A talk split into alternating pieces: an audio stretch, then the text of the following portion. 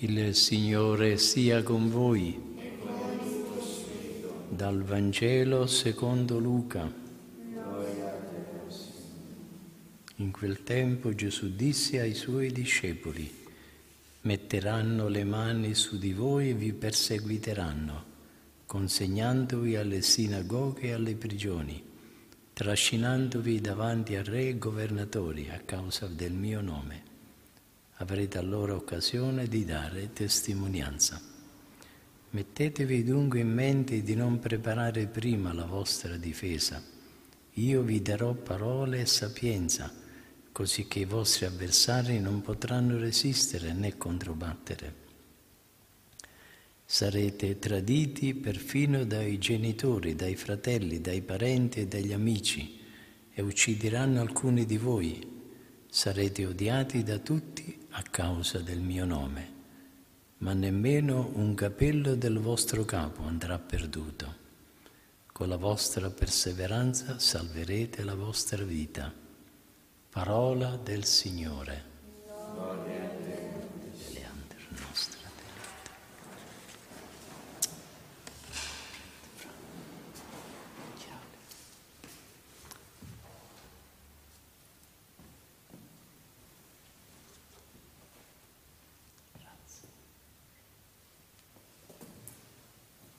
Sia lodato Gesù Cristo. Mancano ormai pochi giorni al termine dell'anno liturgico. Il Vangelo della Messa riporta una parte del discorso del Signore nel quale fa riferimento agli avvenimenti ultimi della storia. In questo lungo discorso si incrociano vari argomenti tra loro collegati, la distruzione di Gerusalemme, la fine del mondo e la seconda venuta di Cristo nella sua gloria. Questo passo del Vangelo Gesù annuncia anche le persecuzioni di cui soffrirà la Chiesa e le tribolazioni dei suoi discepoli. E al termine il Signore ci esorta alla pazienza. Con la vostra perseveranza salverete la vostra vita. Gli Apostoli anni dopo ricorderanno l'avvertimento del Signore. Un servo non è più grande del suo padrone. Se hanno perseguitato me, perseguiteranno anche voi. E tuttavia le persecuzioni non sono estranee alla provvidenza divina. Dio le permette perché saranno occasione di beni più grandi nelle persecuzioni di fatti la Chiesa ne è uscita sempre vittoriosa e fortificata. Ogni cristiano nel cammino della propria vita è chiamato ad affrontare prove di ogni genere, alcune che sembrano grandi e altre di poco conto. Da tutte, con l'aiuto della grazia, l'anima deve uscire fortificata. Le tribolazioni a volte vengono dall'esterno, da parte di quanti non comprendono la vocazione cristiana, da un ambiente paganizzato e ostile, o da quelli che avversano puntualmente tutto ciò che si riferisce a Dio. Altre volte invece dai limiti propri della natura umana. Le tribolazioni possono sorgere da difficoltà economiche, familiari, dalle malattie, dalla stanchezza, dallo scoraggiamento. Per perseverare, per rimanere sereni al di là di qualsiasi difficoltà è necessaria la virtù della pazienza. Questo sarà possibile se guardiamo a Cristo che ci incoraggia ad andare avanti senza soffermarci su ciò che vorrebbe toglierci la pace. La pazienza, secondo Sant'Agostino, è la virtù per la quale sopportiamo i mali con animo sereno. Questa virtù ci fa sopportare di buon animo per amor di Dio e senza lamentarci le sofferenze fisiche e morali della vita.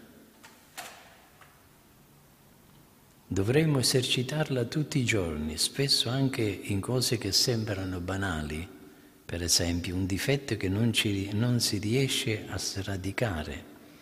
Le cose non vanno come vogliamo noi.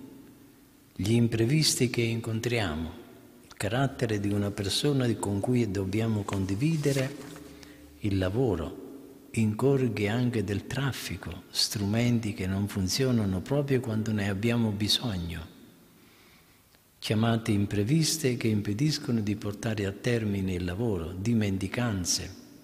Queste sono tutte occasioni che servono a rinsaldare l'umiltà, soprattutto la virtù della pazienza. La pazienza non è certo me mera passività dinanzi alla sofferenza. Non è un non reagire e neppure un semplice resistere, è parte della virtù della fortezza che fa accettare con serenità il dolore e le prove della vita come venute dall'amore di Dio. Gli ambiti in cui il cristiano deve esercitare questa virtù sono diversi. In primo luogo con se stesso dato che è facile scoraggiarsi di fronte ai propri difetti che vengono a galla continuamente senza che riusciamo mai a vincerli del tutto. In questi casi è importante continuare a lottare con perseveranza, convinti che fin tanto che siamo impegnati nella lotta stiamo amando Dio. Di solito non si arriva a superare un difetto o ad acquistare una virtù attraverso sforzi violenti di volontà, ma con l'umiltà e la fiducia in Dio. San Francesco di Salla affermava che nel mondo è necessario avere pazienza con tutto, ma prima di tutto con se stessi.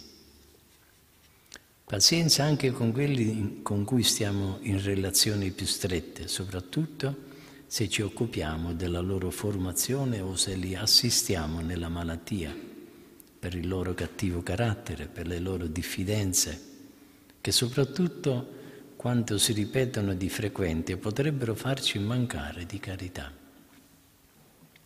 La pazienza ci suggerisce di non correggere subito, ma al momento più consigliabile e opportuno. Nel frattempo si può dire una breve preghiera al Signore e attendere e sorridere.